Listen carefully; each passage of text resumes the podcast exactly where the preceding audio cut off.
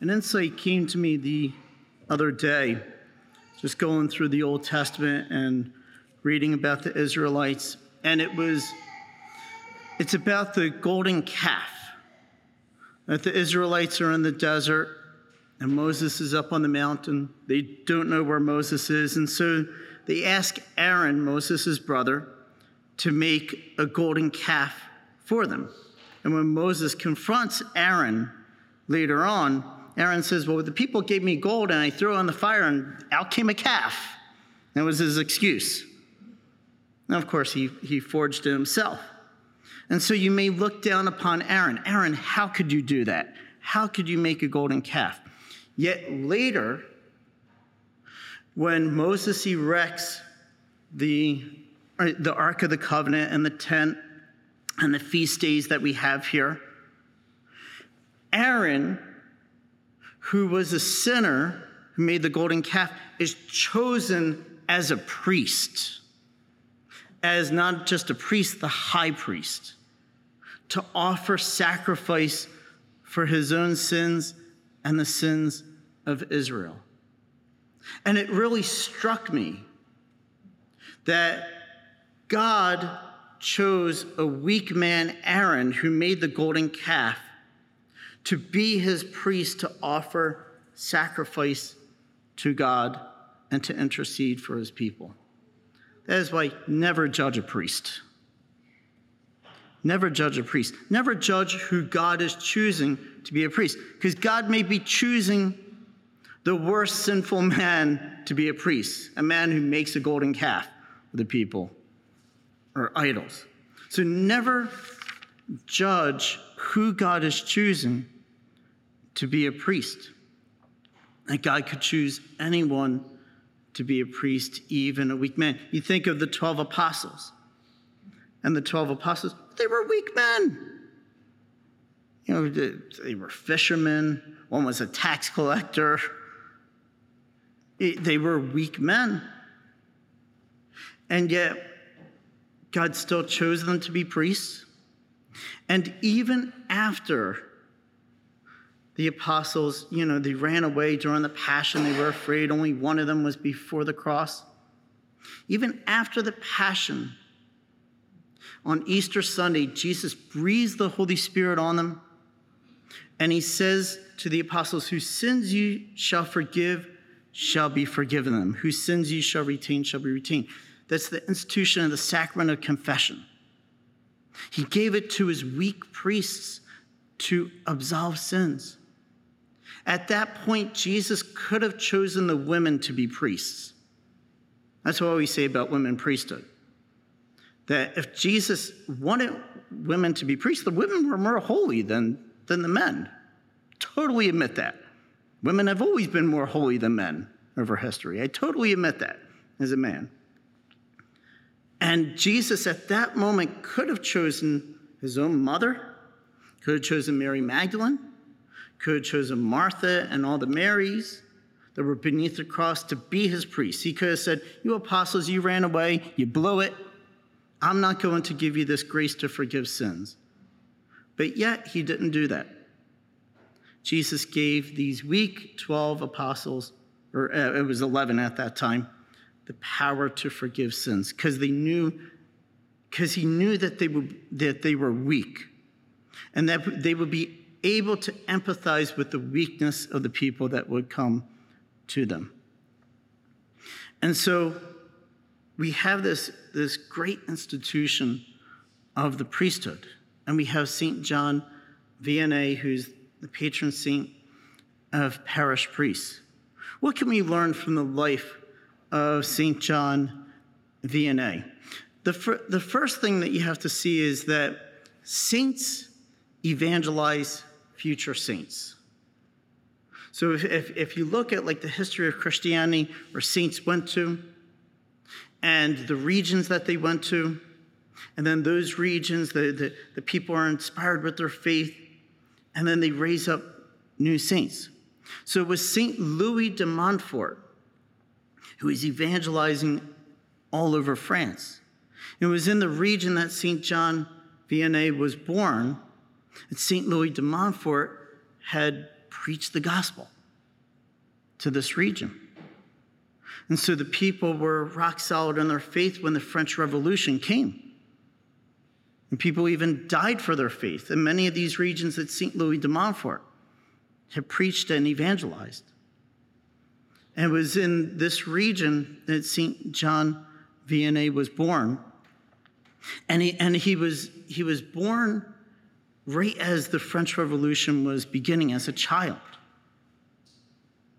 And so it was illegal for the priest to celebrate Mass. So priests used to come to his home secretly. And he used to see these priests coming, coming there and celebrating Mass secretly in their homes and giving them the sacraments.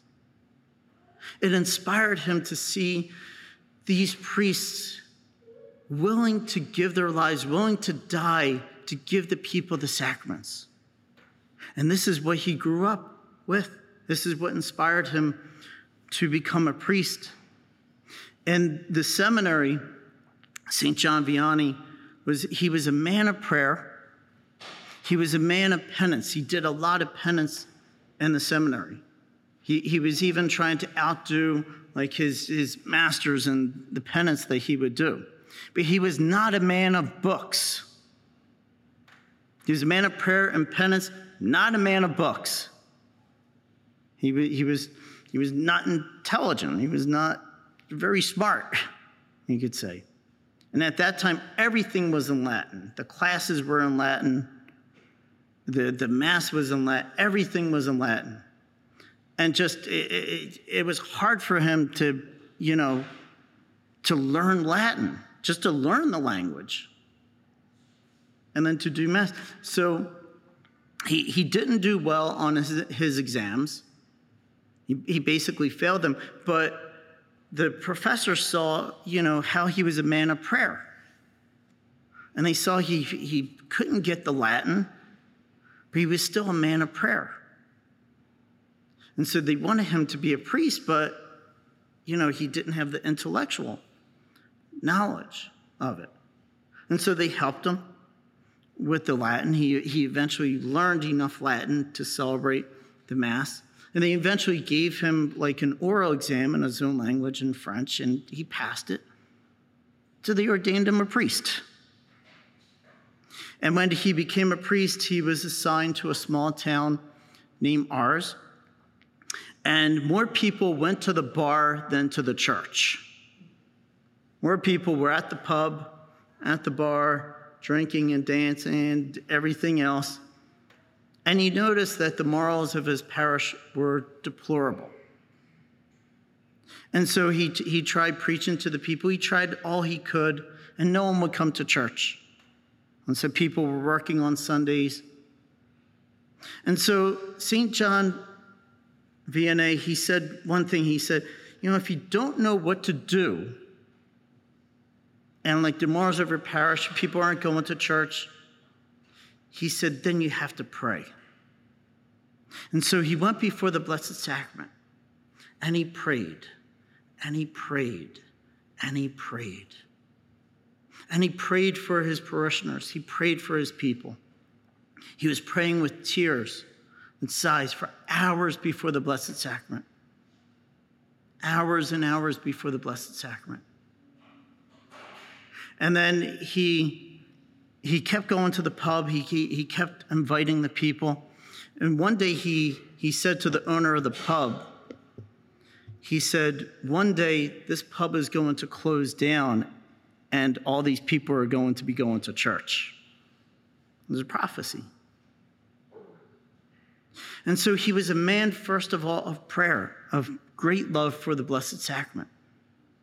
And then they, they described his first homily.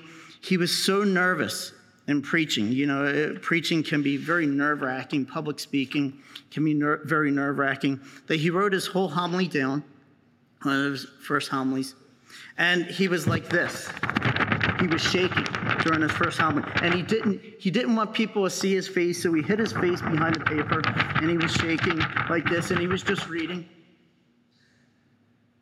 But because he was a man of prayer, when he put the paper down, he looked up and there were tears in the people's eyes. Even though maybe he wasn't a great orator, the Lord, the Holy Spirit, was still working through him because he was redeemed. There's still the power of the priesthood that was there. And so he began to give instruction to the people, began giving instruction to the children, began catechesis. And he began his work in the confessional. And he was a great confessor. And, if you ever see a, a picture of his confessional, it kind of looks like our confessional. It's a little box. I call it the penalty box. You know, like in hockey, you're in the penalty box there for hours and hours and hours. And thank God we, we have air conditioning now in our confessional. He didn't have air conditioning. He spent 11 hours in the wintertime in the confessional. And then he was spending up to 16 hours in the confessional in the summertime. People were coming from all over to go to confession to the Curé of Ars. Probably because one of the things that he did, he always gave simple penances. He never gave harsh penances, he always gave sim- simple penances. He always said, I give a simple penance to a penitent, and then I do the rest. That, that was his philosophy. So maybe it was because he gave simple penances and people went to him. Who knows? Who knows what it was, but people were attracted to him. He was a man of prayer, he was a man of fasting.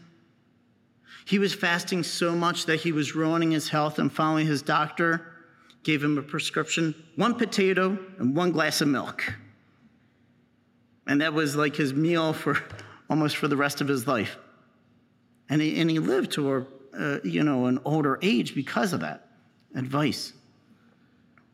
He was a, a man also that had the gift of miracles, of healing, but he would always attribute it to St. Philomena, his patron saint. He had a great love for St. Philomena. So even priests can have a great love for different patron saints to help them. And he always attributed every miracle to his patron saint, Saint Philomena. Eventually, there were so many people coming to his parish for both Mass and confession. And yes, the bar did shut down, the pub did shut down. That there were other parish priests in the region that were becoming envious and jealous of St. John Vianney because all their parishioners were going to him.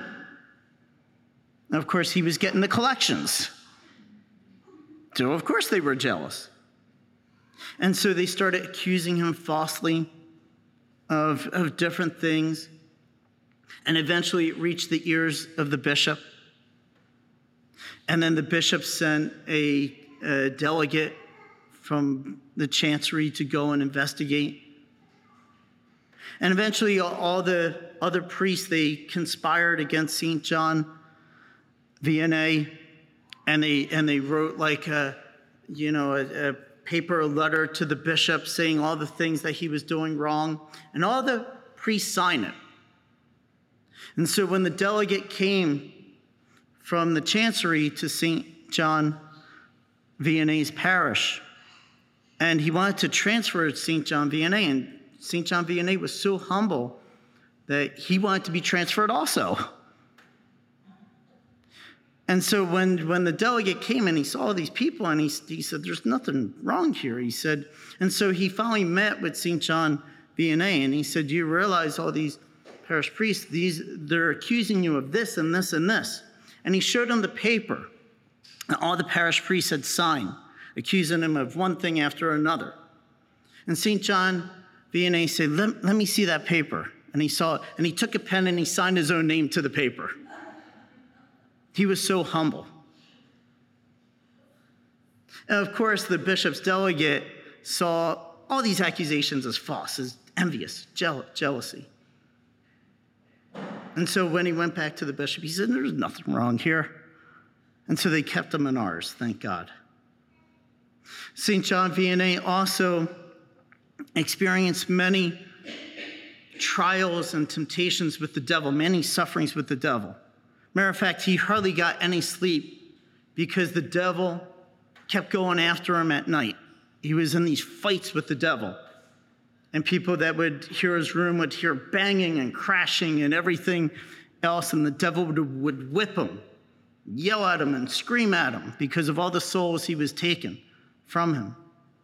When, when it got really bad, one night St. John Vianney came out, and all these people heard all this commotion. And St. St. John Vianney said, There must be a big fish coming tomorrow. And he knew it too. He said, There must be a big fish on their way to Ars that's coming, a big sinner that's coming for confession. That's why the devil was after him. The devil once said to St. John Vianney, he said, If there were four, just four priests like you in the world, my kingdom would end. Just four priests like you in the world, my kingdom would end. And so St. John Vianney, he lived a holy life. And all the collections that he got from the people, he never used it for himself. He was always humble and poor. He would always say, Nothing for me, but everything for God. And so he took the money and he tried to make the most beautiful church as possible so that the people could come in and experience God and worship. Isn't it great to have beautiful church architecture? Something that lifts our minds and our hearts to God. And so he would spend all the money for God, nothing for himself. He lived a poor, humble, simple life. And people were inspired by this humble priest to give them the sacraments, to give them everything that they needed for the nourishment of their spiritual life. And that's why he's the patron saint of parish priests. Here's some quotes that St. John Marie Vianney says on the priesthood. He says, Oh, how great is the priest! If he realized what he is, he would die. And some quotes say he would die of joy.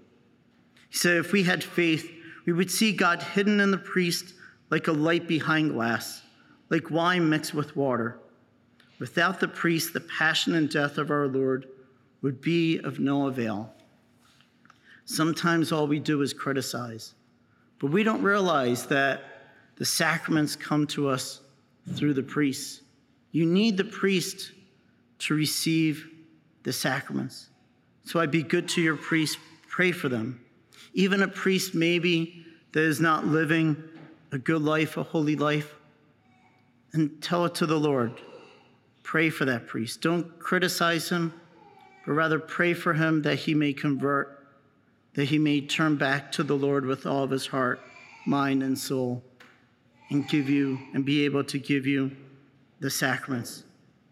Priests today are under a lot of pressure some of them are running three parishes, some of them are running four parishes. It's very difficult. There's very few priests in the world, very few of us in the world. We can only do so much. So be patient, be kind, be forgiving. Be forgiving to the priest as the priest forgives you in the sacrament of confession. Keep praying for priests for a priest offers the sacrifice of the body, blood, soul, and divinity of Jesus Christ at Mass. It's the greatest offering. In the Old Testament, you had all these different offerings Syra offerings, wave offerings, wheat offerings, and then you had the blood offerings of the animal. The priest offers you a blood offering that's the greatest sacrifice that you could ever receive the Son of God, the body, blood, soul, and divinity of Jesus Christ. That is why keep praying for your priests. Keep sacrificing for them. Pray that they will become like St. John Vianney, a priest of holiness, a priest after the heart of Jesus Christ. I'd like to end with a beautiful prayer. This is from the Pieta book. I don't know if you have it, it's a really great book. And it's a prayer for priests, a really beautiful prayer for priests. Keep them, I pray thee, dearest Lord. Keep them, for they are thine. Thy priests whose lives burn out before thy consecrated shrine. Keep them, for they are in the world, though from the world apart. When earthly pleasures tempt to lure, shelter them in thy heart. Keep them and comfort them in hours of loneliness and pain, when all their life of sacrifice for souls seems but in vain. Keep them and oh, remember, Lord, they have no one but thee, yet they have only human hearts with human frailty. Keep them as spotless as the host that daily they caress, their every thought and word and deed. Deign, dearest Lord, to bless. Amen. Hello, I'm Father Thaddaeus Lancton of the Marian Fathers of the Immaculate Conception and I'm excited to let you know about my new podcast with Father Timothy Childers called Keeping It Marian. To access the podcast, simply visit divinemercyplus.org or search Keeping It Marian on Apple Podcast, Spotify, Google Podcast, or on whatever podcast platform you prefer. I want to share with you the riches of the charism of the Marian Fathers, which is the mystery of the Immaculate Conception how it touches our lives as consecrated priests and religious, and how this mystery can bear fruit in your life, especially by keeping the Word of God and pondering it in our hearts in imitation of our Blessed Mother. I hope you'll join us. Again, it's called Keeping It Marian. Thank you, and God bless you. Please follow or subscribe to this podcast to receive the latest episodes and updates. If you have been blessed by this podcast, I invite you to leave a review. Reviews greatly improve our podcast ranking and will help spread this podcast to other people throughout the world. Are you enjoying this podcast? I invite you to listen to more shows brought to you by the Marian Fathers of the Immaculate Conception. Join us daily for enriching spiritual content, which will help you on your journey with Jesus Christ. Simply visit divinemercyplus.org for a complete list of our shows. That's divinemercyplus.org. Are you a Marian helper? Join our Spiritual Benefit Society and start sharing in the graces of all the daily masses, prayers, and good works of Marian priests and brothers all over the world. Sign up is free and easy. Simply visit micprayers.com micprayers.org. That's micprayers.org. Thank you, and God bless you.